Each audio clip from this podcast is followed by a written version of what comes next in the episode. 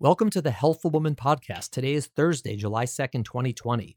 Today's podcast is the second in our four part mini series on prenatal genetics. Our first podcast was Monday, which was an introduction to prenatal genetics. In today's podcast, looking into our baby's genes, aneuploidy screening and testing, Dr. Tamar Goldwasser and I discussed the topic of screening pregnancies for genetic abnormalities in the fetus. We discuss advanced maternal age, the nuchal ultrasound, non invasive screening, and invasive testing. This is a complex topic with a long history, and it often generates a lot of confusion. Hopefully, you'll find it both interesting and informative. Next week, look forward to two more podcasts in our prenatal genetics miniseries. Hope you have a great July 4th weekend and have a great day.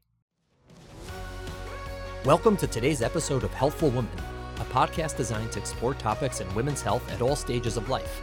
I'm your host, Dr. Nathan Fox, an OBGYN and maternal fetal medicine specialist practicing in New York City. At Healthful Woman, I speak with leaders in the field to help you learn more about women's health, pregnancy, and wellness. All right, we're here again with Dr. Tamar Goldwasser, OBGYN and medical geneticist, and we're going to talk today about aneuploidy screening. Tamar, welcome to Healthful Woman. Thanks for having me again. Just so everyone understands what we're talking about, what exactly is aneuploidy? Aneuploidy means that a human being or another person has a different number of chromosomes than what you would have expected we expect that humans have 46 chromosomes. They get 23 from their mother, 23 from their father. And aneuploidy is anytime you have a different number other than 46.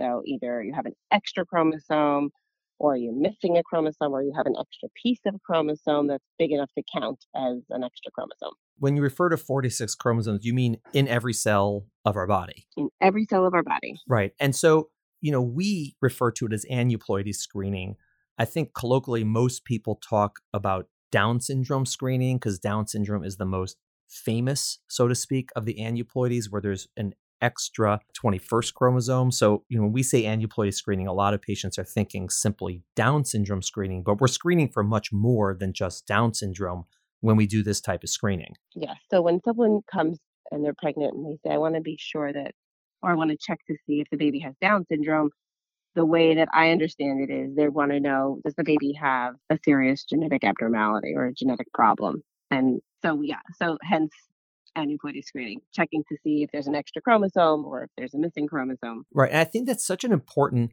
distinction that you made is you know there's so much to try to understand when doing this screening so for example we talk about down syndrome but again down syndrome is a condition and a lot of people don't want to screen their their babies or their fetuses for Down syndrome because for them, sort of that's great, and the baby's born, and the baby does or does not have Down syndrome, and we're gonna love him and her and raise him or her, and we don't need to know any of this stuff till after birth, and that's perfectly fine. Like that's great. Other people they want to do testing before the baby's born just so they know right? Just so they understand and they can, you know, prepare and just understand what's going to happen and maybe have a plan in place.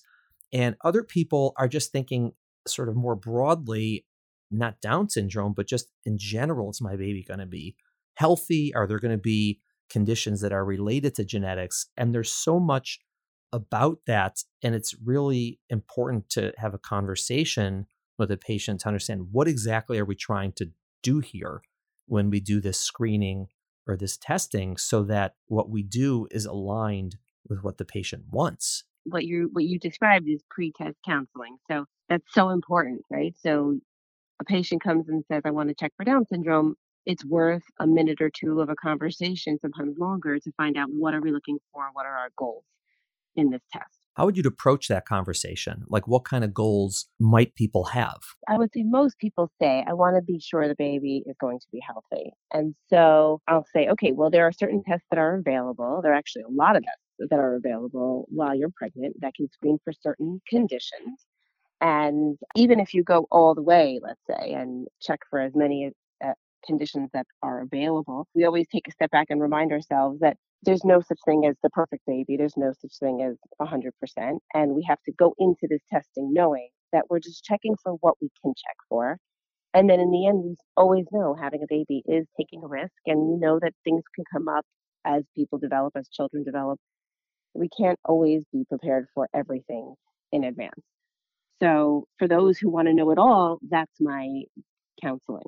We can test for what we can look for, and then we have to just, you know, accept whatever else com- comes our way. And then there are patients who say, well, there's my cousin has a, has Down syndrome, and I want to know if my baby's going to have Down syndrome. And so then that's a very targeted question, and we can you know go on and investigate that for them. And some people really don't know what what they're actually asking. They're just worried that the baby should be healthy. And those patients, you know, you have to then break it down and say, well, we can do a test to check for some things. Are you interested in knowing? Are you the type of person who will feel better with some of this information or does testing make you feel anxious and you know let's think about how how this may play out in various ways different people need different levels of guidance right and it's it's hard because there's a lot of complexities that come into this conversation you know for example for some people it starts bringing up the the idea of would I have an abortion? Would I end a pregnancy if a baby had a certain condition? And people don't want to think about that. I mean, it's it's you know it's it's pretty gruesome to start thinking about what would it require for me to end a pregnancy that I wanted? And it's it's a very difficult conversation in general, right? And it's obviously mm-hmm. very heated conversation for a lot of people, and people have very strong feelings about that one way or another. That's number one. Number two, a lot of people don't exactly understand what we can and can't test for. And then there's also issues of how accurate are certain things, meaning, again, and we'll talk about screening tests versus tests that actually give you a diagnosis. And also, what does a normal test, quote unquote, mean? I mean, what do we actually learn? So let's say you do a test and say, okay, I'm really confident or I know 100% your baby does not have Down syndrome. And like you said, that doesn't mean the baby's going to be healthy. It just means the baby won't have Down syndrome. There's a ton of things, unfortunately, people can have and be born with, and we can test for you know a number of them but not all of them and so people say does this mean my baby won't have autism and i'd say well no like we can't even test a newborn to see if he or she is or is going to have autism so you can't test a newborn for it you certainly can't test a fetus for it and there's a lot of as you said pre-test counseling that has to go into place so everyone understands exactly what are we doing here? Like, why are we doing this? And I think that doesn't happen a lot. I think a lot of people just walk in, they say, oh, yeah, my doctor did some genetic blood test and said everything was fine. And you're like, well, that can mean so many different things, you know? and it's yeah, like, oh, okay, agreed. good.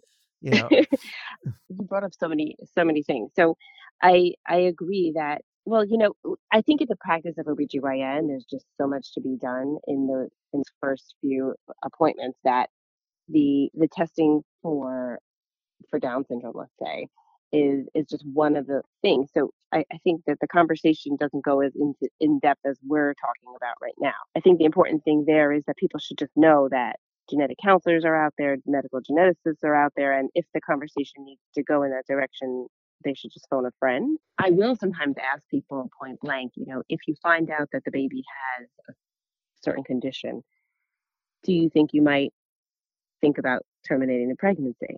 And it's usually people are not prepared to be asked that question, but will sit in a quiet room and they'll sit with their thoughts. And sometimes there's no answer available right away.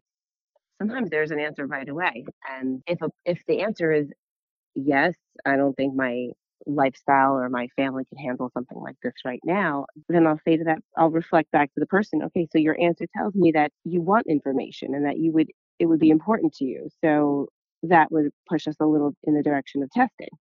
Uh, whereas if someone knee jerk reaction is definitely not, I would never consider ending a pregnancy, then we open the door to saying, well, maybe we should just not go so far and not do all this testing that might just bring you anguish or that may upset you during your pregnancy. But those patients also may decide that they do want the information because they may make a choice on which school district they're going to buy a house in or which hospital they're going to deliver at. So it's not really about whether to keep or not continue a pregnancy. It's a lot. It, genetic testing and genetic information can help families make great decisions about, you know, where they're going to lead their life, what schools, what what uh, what cities are going to give us better access to services if they're going to need services down the road. So yeah, you got to get to know your patient before to before you know which which is the best test to recommend for them.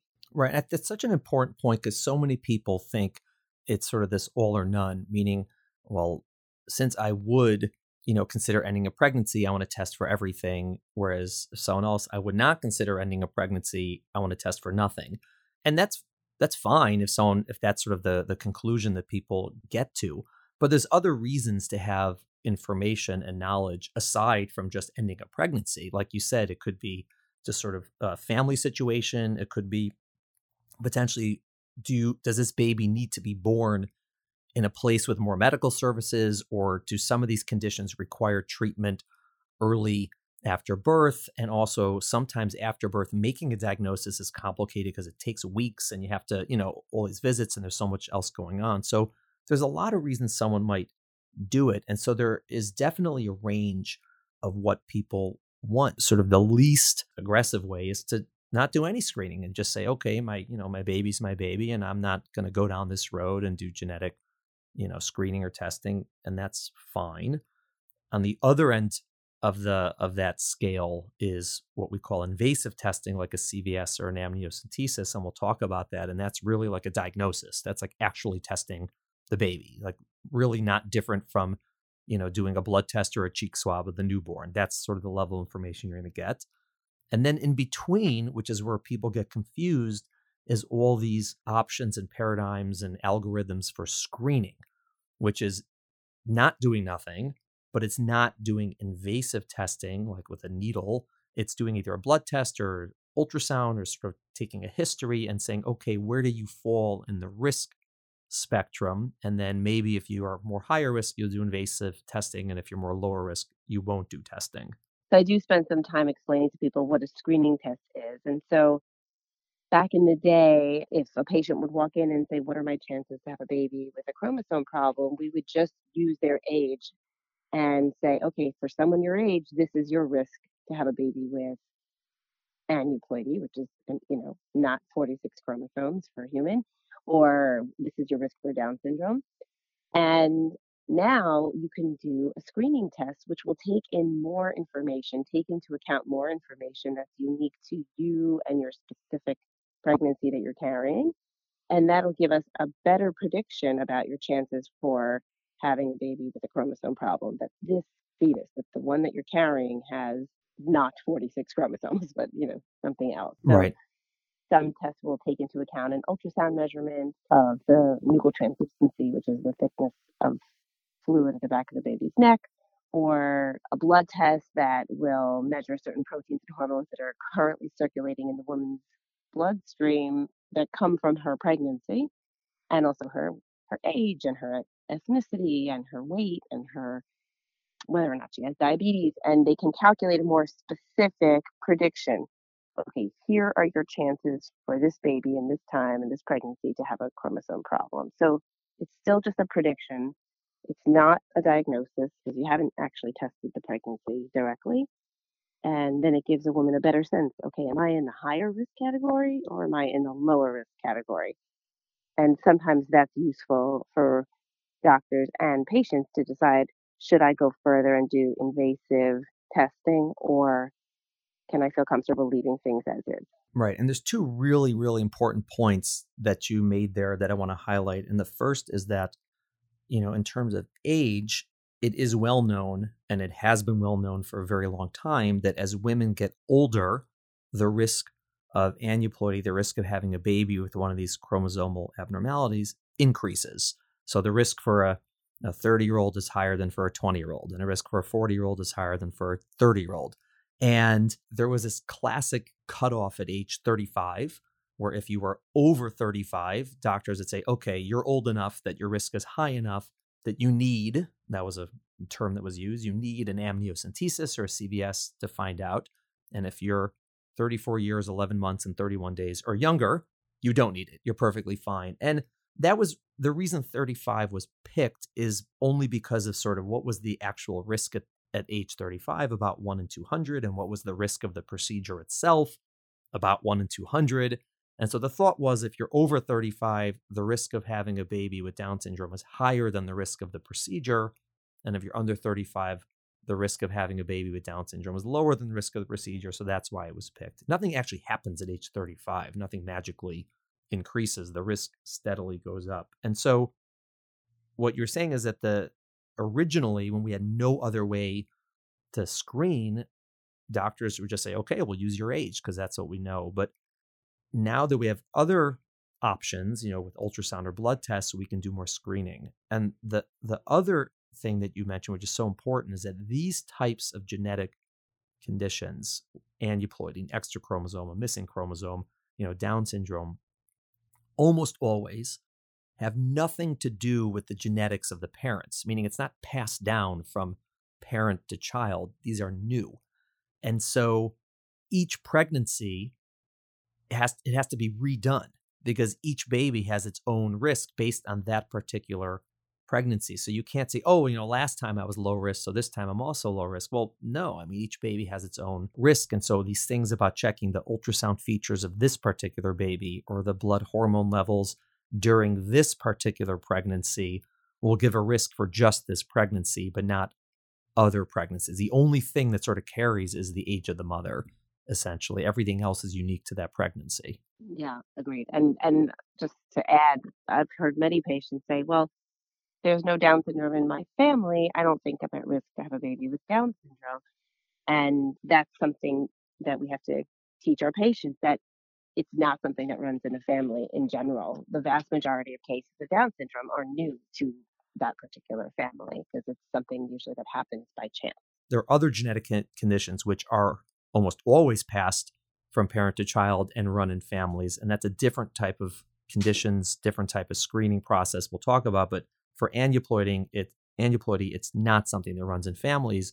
And so again, people may not want to know this information, but if they do, they can't rely on their family history to tell them what is their risk of having a baby with Down syndrome or any other aneuploidy. And so when people are they're pregnant and they want to make, you know, they want to do these sorts of screening tests, as you said, there are several options and there isn't sort of a right or wrong way to do this because there's several tests and the more tests you do you can sort of become uh, you can you're more likely to pick something up but you're also more likely to get what's called a false positive meaning a false scare. And so it's sort of a balance between doing enough screening tests that you don't miss a case of down syndrome but not too many screening tests that everybody you know is told that they're high risk and how to make those choices are very complicated from a statistical standpoint. But basically, what it boils down to nowadays is there's an ultrasound that can be done at 12 weeks called the nuchal translucency.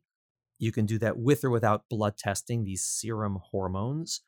And that was used for a very long time.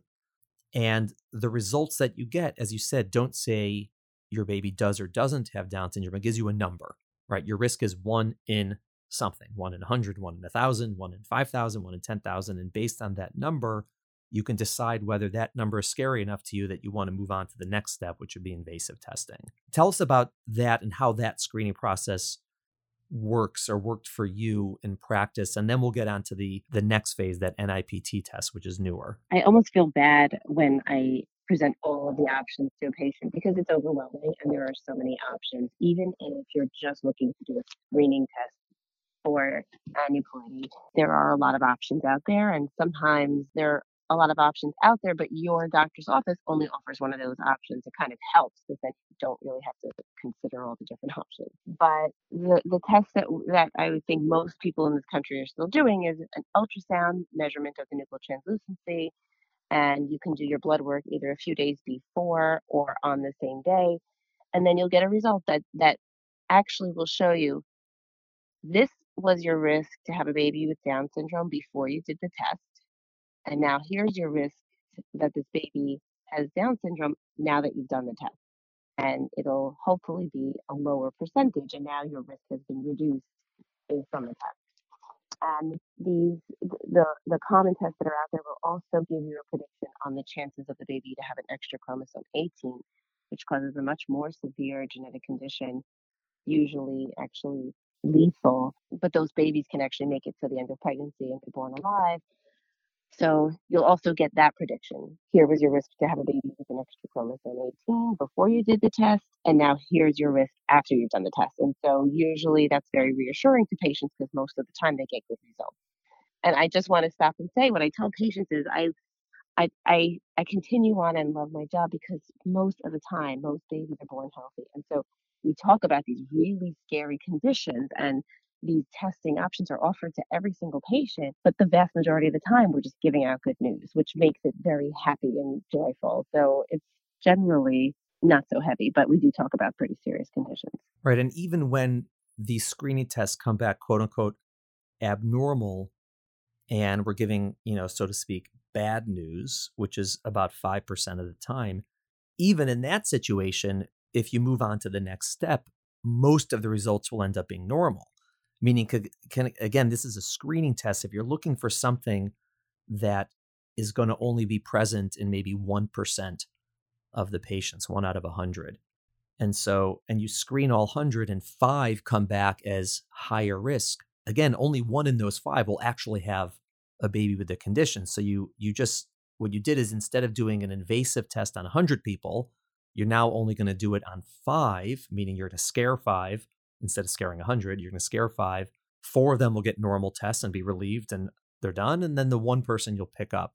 And so, even in the setting of these quote unquote abnormal screening tests, many, if not most, will still have normal results on the next step of testing. Like if you have an abnormal mammogram, it's going to scare you, obviously.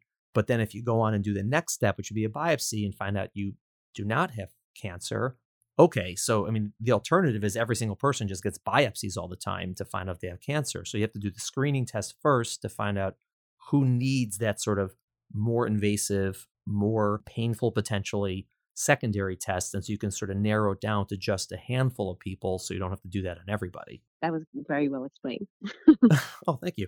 Uh, and and so and so we were doing this, and then several years ago, uh, a new testing technology was sort of created and refined and brought to the market, and that is testing for the DNA directly in the in the mom's blood. So, can you explain exactly what that is and how that works? The testing is also a screening test that you might be offered at your doctor's office, and some people call it NIPT, which stands for non-invasive prenatal testing. Some people call it NIPS or NIPS, non-invasive prenatal screening, or actually it can be called cell-free DNA testing, which is actually describing what it is. So when you're pregnant, the placenta, which in theory is made of the same DNA as the fetus, it's constantly shedding or leaking a little bit of sort of broken down DNA into the mother's bloodstream.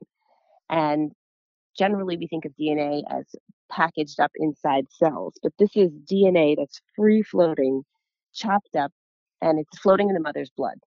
So once the lab has figured out how to find these DNA fragments in the mother's blood, they can actually say, well, how many DNA fragments uh, represent chromosome 21 from this baby? How many fragments come from chromosome 18? How many fragments come from chromosome 13 and X and Y? And so they'll give us a prediction and say, okay, we saw an, an expected dosage of DNA fragments from chromosomes 21, 18, 13, X and Y, or two X's if it's a girl. And we're expecting that the, you know, that the chances of an abnormality in the dosage or the number of these chromosomes is expected to be very low. And it's a very it's currently the best screening test, the best way to predict abnormalities in chromosomes 21, 13, 18, X or Y. Right. So it's highly accurate, meaning so we, we, we draw sample blood from the mother's arm, and then the lab sifts through this blood and sort of finds the fetal DNA. And based on the, you know, there's different technologies, but like you said, based on the amount of the DNA, the lab will come back and say, okay, this pattern is a very low risk for having a baby with Down syndrome, or this pattern is a very high risk for having a baby with Down syndrome. And that blood test is the most reliable screen. As you said, it's not diagnostic, it just tells you about chances than anything else. And it's also the one that since it can do X chromosomes, Y chromosomes, it can predict whether the baby going to be a boy or a girl. And it's also highly accurate. It's like 99% plus accurate, which is really good. And so this test is available. And a lot of people just think of it as the am I having a boy or a girl test, and they don't realize how accurate it is for for other genetic conditions. You're right. You have that choice of finding out information about the sex chromosomes, that's the X and the Y, and the vast majority of people opt in because they want to know the sex of the baby. But what I'll explain to patients is sometimes, you know, there are girls in this world who have just one X chromosome and and and this test would pick it up if if that should be the case. And there are boys in this world who, instead of having just one X and one Y, have an X uh, or two X's and a Y, and this test will pick that pick that up as well. So when you're asking to find out about the sex chromosomes, you might actually find out about a um, sex chromosome abnormality as well, which is which is useful, or but sometimes that's not what patients are looking to find out. Right. And so again, it requires a conversation. And, and the interesting thing is, you know, the screening tests we do for aneuploidy. So whether it's this blood test or whether it's the the nuchal translucency and serum hormone levels or a combination, they're done early in pregnancy. I mean, th- this blood test can be done as early as nine or 10 weeks. And then the ultrasound is generally around, you know, 12 weeks. And so you get all this information early, whereas people always thought, oh, I'm going to wait till, you know, I do the anatomy ultrasound at 20 weeks and see if the baby looks normal. And what we've found over the years is these earlier tests are so much better than looking at ultrasound at about 20 weeks, meaning so many babies who have genetic abnormalities will look normal at the 20 week ultrasound. And also on the flip side, a lot of these findings that are suggestive of aneuploidy on ultrasound at 20 weeks are just false like they're false positives you know a lot of a lot of you know quote unquote normal people have that as well and so if you want to get accurate screening you're better off doing it early not late which is uh, unusual for a lot of conditions yeah i mean it's great it's that's something that's changed over the years is that just if you you we're getting so much done at the very beginning of the pregnancy. And that's very useful as you go forward, right? So that by the, let's say you do your screening test and you find out that you have good, and you know, good results, you feel good about it. Then if you have a, what we call a soft marker on the ultrasound, something that can be, can increase your chances that this baby might have Down syndrome, you've already done the test you're already better armed or more better well equipped to to face that news because you already know the chances are pretty low so right. that's been great to to bring all of that into the first or second, you know, visit essentially in the pregnancy. Pregnant patients decide if they're going to do this screening or not. And then the other option is an invasive test, right? And we say invasive because instead of, you know, doing an ultrasound, which we don't consider invasive, you know, the probe touches the body but doesn't like, you know, it's not invasive in that sense uh, or a blood test, you know, it's a, a, needle going into the arm. So it, you know, you could call that invasive if you wanted to, but it's really just a blood draw that people are used to. But when we talk about invasive tests for pregnancy, we're talking about taking a needle and putting it into the pregnancy, right? For a CVS into the placenta and for an amniocentesis into the amniotic fluid around a baby. And that either goes, you know, through the mother's belly or sometimes for a CVS, you can do it vaginally through the cervix. But those are invasive tests but they're also diagnostic. So explain the difference between a screening test and a diagnostic test. Okay, so I think just had you described it earlier, when you're actually going in and either taking cells from the, the placenta, like in a CVS, or if you're taking cells from the amniotic fluid uh, in an amniocentesis, you're directly testing the patient who is the fetus. And it's just like if you or I were to go and get a blood test and they would tell us the answer, what they found in the in the pregnancy. So those are the diagnostic tests. It's like the fetus is the patient, and you get a sample from the fetus, and you get your results. And and there's no further testing to be done. Generally, that is the result. That is the DNA of that fetus. Right. So why would Whereas why wouldn't someone do that? It's it's obviously more accurate because it's hundred percent yes or no. You get a yes or no answer. It's not you know screening. It's not these numbers. It's not complicated why wouldn't everybody do an invasive test, a diagnostic test during pregnancy? Good question. You know, I think generally it's it is it it does these procedures do pose a small but real there is a small risk of of inducing a miscarriage when you do the procedure. So it's very frightening and it can be a little bit painful. Most people have never had a needle even just put through the skin of their of their abdomen. So it's it's an unusual feeling. Sometimes you get a a, a, severe cramp, like a menstrual cramp, and so even just the pain is is frightening, and the thought of potentially doing anything harmful to this highly desired, highly loved pregnancy is is really frightening. So I think it's it's extremely scary for most patients. What's the magnitude of that risk? Meaning there is a risk of miscarriage, but what are the numbers we're talking about approximately? Approximately, the risk for CVS or amniocentesis is about one in 500 risk of miscarriage. What makes it hard is that you can never do a study and see, well, what would have happened to these pregnancies that had a miscarriage had you not done a procedure. So there's always a baseline risk of miscarriage. If you don't do any procedure on a pregnancy, some patients will have a miscarriage. And it's actually more likely if there's a genetic abnormality that there will be a miscarriage. So it's very hard. We have numbers based on studies, but we use about one in 500 to counsel patients. But the way I look at that number, I know that some of those miscarriages that are in these studies, it might have happened even without a procedure. So very hard to get that exact risk. Right. It's hard. And, and people say, what's your risk? What's your risk? And, you know, it's, it's hard to sort of differentiate between, you know, centers or people. I think people who do these procedures probably have the same risk because it's more related to the, you know, the uterus and the placenta and the baby than it is, you know, the actual technique of the procedures. You know, I mean, obviously we do it sterilely and we, you know, clean the belly and we wear gloves and there's, you know, we, eh, but everyone does the same thing pretty much. And what I tell people is, as you said, we can't find out exactly what the risk of miscarriage is because the only way to do that is literally take 2,000 women, divide them in half randomly, and just do an amnio on 1,000 of them and do nothing on the other 1,000 and see who miscarries more. I mean, that's never going to happen. So what ends up happening is, you know, you you look at the data and there's math and there's all this, you know, complex equations and that gets done, and ultimately everyone falls out on some number less than one percent right? Whether it's one in 200, one in 500, one in 800, but it's a number that's less than 1%. And so people have to decide, you know, they're they're in a situation when making this decision where it's so interesting because people grapple with this so much and they have so much angst over this decision, but no matter what they do, 99 plus percent of the time it's going to work out fine. Meaning if they don't right. if they don't do an invasive test, 99 plus percent of the time they're not going to miscarry and their baby won't have a genetic condition and they're good.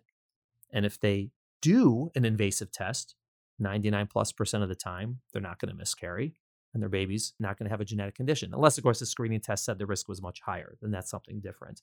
And so right. it's generally not the biggest decision people are going to have to make in, in, their lives or the life of their child, but it does get a lot of attention and it gets a lot of um, anxiety and concern because that's just what happens during pregnancy. But I do agree that most people, if they're choosing not to do an invasive test, it's because they're like, well, why would I take risk when everything seems to be going fine? I just, you know, enough is enough. I don't need to do that. And it's it's much more of a personality decision. People who want all the information humanly possible are going to do an invasive test, and people who are like, listen, you know, we've done enough. Everything looks good. I don't need you to stick a long needle in my belly to, you know, to prove that to me.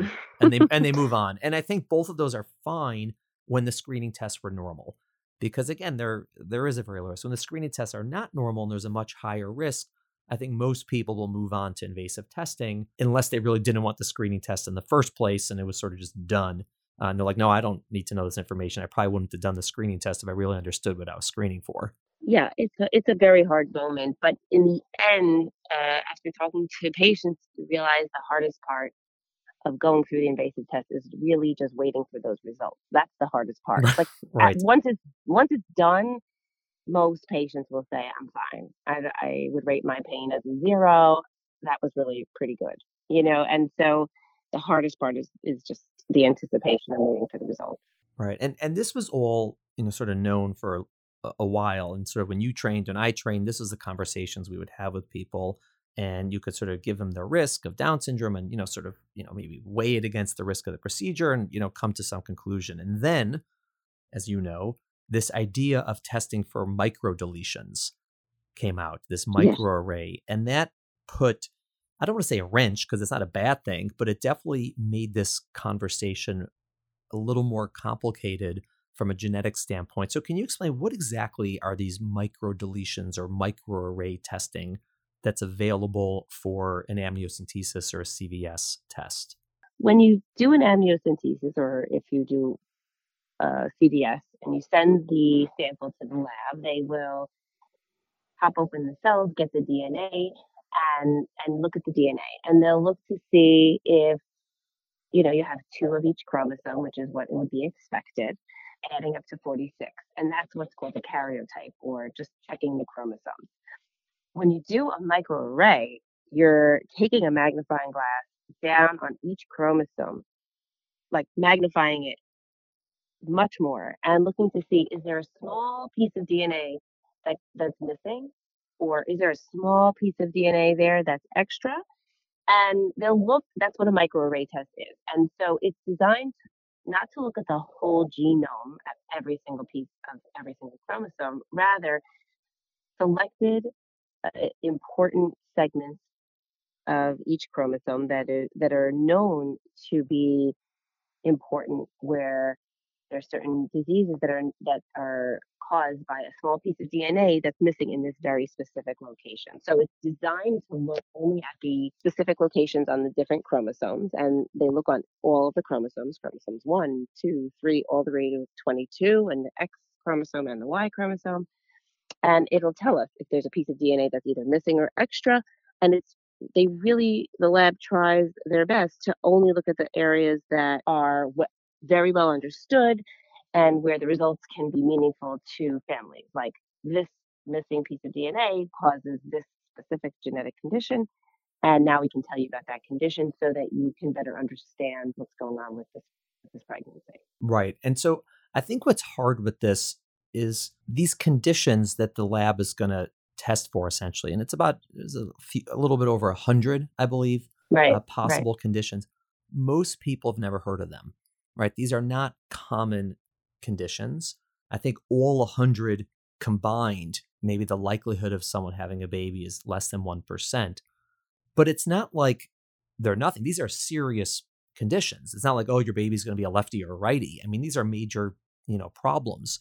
And so, you know, that's number one. And number two, since people, you know, since people haven't heard of them, they don't really, it's hard to wrap their head around what they're screening for. And number two, like Down syndrome and like aneuploidy, these are not things that typically run in families. They're usually new. So, again, the fact that someone says, Well, I never had a family member with one of these conditions really doesn't have a huge impact on the likelihood of their baby having one of these conditions. And so I think that that's hard for people again to wrap their head around because this is just a new concept that these that these can be tested for. Right. I mean, I feel like again, I feel for the patient because they didn't walk into your office asking for that to test for, you know, one of these conditions on the microarray. And then here we are offering them 120 of these conditions that can be tested for. So it's very overwhelming. And I think that the our, our colleagues in the lab are trying to help us by providing tests that will be that will provide useful, meaningful information to parents. But there's just no way to learn about every condition on the microarray before deciding you want or don't want to do that test. You sort of have to just take a overall yes, I want to learn as much as I can and I have the stomach for maybe getting a result that may be a little bit uncertain because whenever you do a microarray, you can get a result that's definitive you can get a result that says everything's fine. You can get a result that says we found a specific genetic condition. But you can also get a result that's called a variant of uncertain significance, where the lab is telling you we don't know what this is going to mean for your child and it's just a question mark some people will tell once i explain that to patients some people will say i just don't have the the stomach for that if you, if that's something that you might tell me I'm not doing this test. Most of the time, you can say, look, we'll, we'll get you through it if that should come up. But that is something that is a challenge in, in I think, most prenatal diagnostic centers is these uncertain results when you do a microarray.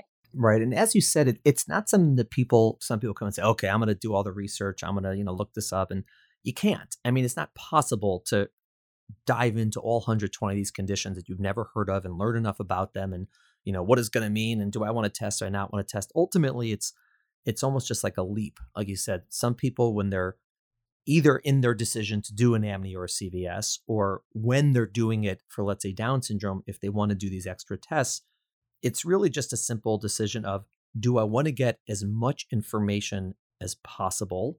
Meaning, I can figure out if my baby does or does not have these other 120 conditions, which again, not at high risk for, but just do I want to know? At the possibility of maybe getting information that'll totally scare us, but we don't really know what it's going to mean. And some people look at that and say, Yeah, I want to know everything I can. And other people look at it and go, Oh my God, no, that sounds horrible. And usually people know pretty quickly which one of those two camps they fall into. And they'll right. just say, okay, I'm I'm the first person. I want to know every as much as I can. And the second one's like, no, I really don't want any chance of finding something that I'm not going to understand what it means. And then they make a decision. But and that's when they're doing the test. But sometimes understanding that this option exists will impact people's decision to do an invasive test in the first place meaning someone can get back screening tests for Down syndrome that are perfect and say, you know, your risk of having a baby of Down syndrome is, you know, one in 10,000. It's really, really low. You're good. And they'll say, okay, so that means my baby's not going to have a genetic condition. And you'll say, well, no, it just means your baby very, very, very likely won't have Down syndrome, but there's other genetic conditions. They'll say, oh, really? You know, which ones? right. and, right. So, and, and, you know, like, oh, and right. then, and then it's sort of like, well, you know, there are these we can do an invasive test to find out about these other genetic conditions. They're also rare. It's very unlikely your baby has them, but the only way to know is to do an invasive test. And then you'll say, okay, so on the one hand, you can do the test, take that very small risk of miscarriage and that very small risk of finding something quote unquote uncertain, but you'll get all that information. Or you can choose not to do it and just most likely to be fine, but find out after the baby's born. And again, most people will sort of know in their gut Am I the type of person who would take a little bit of risk? And again, it is a little, you know, less than 1%, a little bit of risk to get as much information as possible about the baby. Or am I not that person? But that's important, again, to have these conversations and to sort of put it in context and not just make the decision as they used to do. Okay, I'm over 35, so I'm getting an amnio or getting a CVS, which is so like, primitive nowadays to, to, mm-hmm. to, make mm-hmm. your decision right. based on that. Um, but it involves a lot of counseling and a lot of understanding about who am I as a person, like, you know, what kind of things scare me and what kind of things don't scare me. And, you know, it's, it's, eh, there's more thought than you would think uh, has, has to go into this. Yeah. I mean, I think I love that when we talk about these things with patients, we're just sitting in a quiet room and you're not on the telephone and you're not doing anything else but just sitting and talking. And it, it's very important, I think, for a couple to sit in the room and just look at each other and think, well, do we want this information? You know, we never talked about this before. Would we, you know, would we consider an abortion? And and they never actually talked about it out loud before. And it's important to give a couple the moment to just sit there and express themselves and think it through. And sometimes there's no answer that day, but I think that's a beautiful thing that we give a patient the opportunity to just sit there, talk it out, and then guide them based on what's important to them and their most important values. And sometimes the, the couple is not on the exact same page and they need to work it out before moving forward. Right. Yeah. Sometimes it brings up, sometimes it brings up some strife. It's uh yeah, I'll be saying I'll be like, so do you want to do the best part is you say, Do you want to do a, a CVS? And she says no and he says yes, I'll be like, well, yeah. I can't, like, sir, I can't do it on you. So, right, right.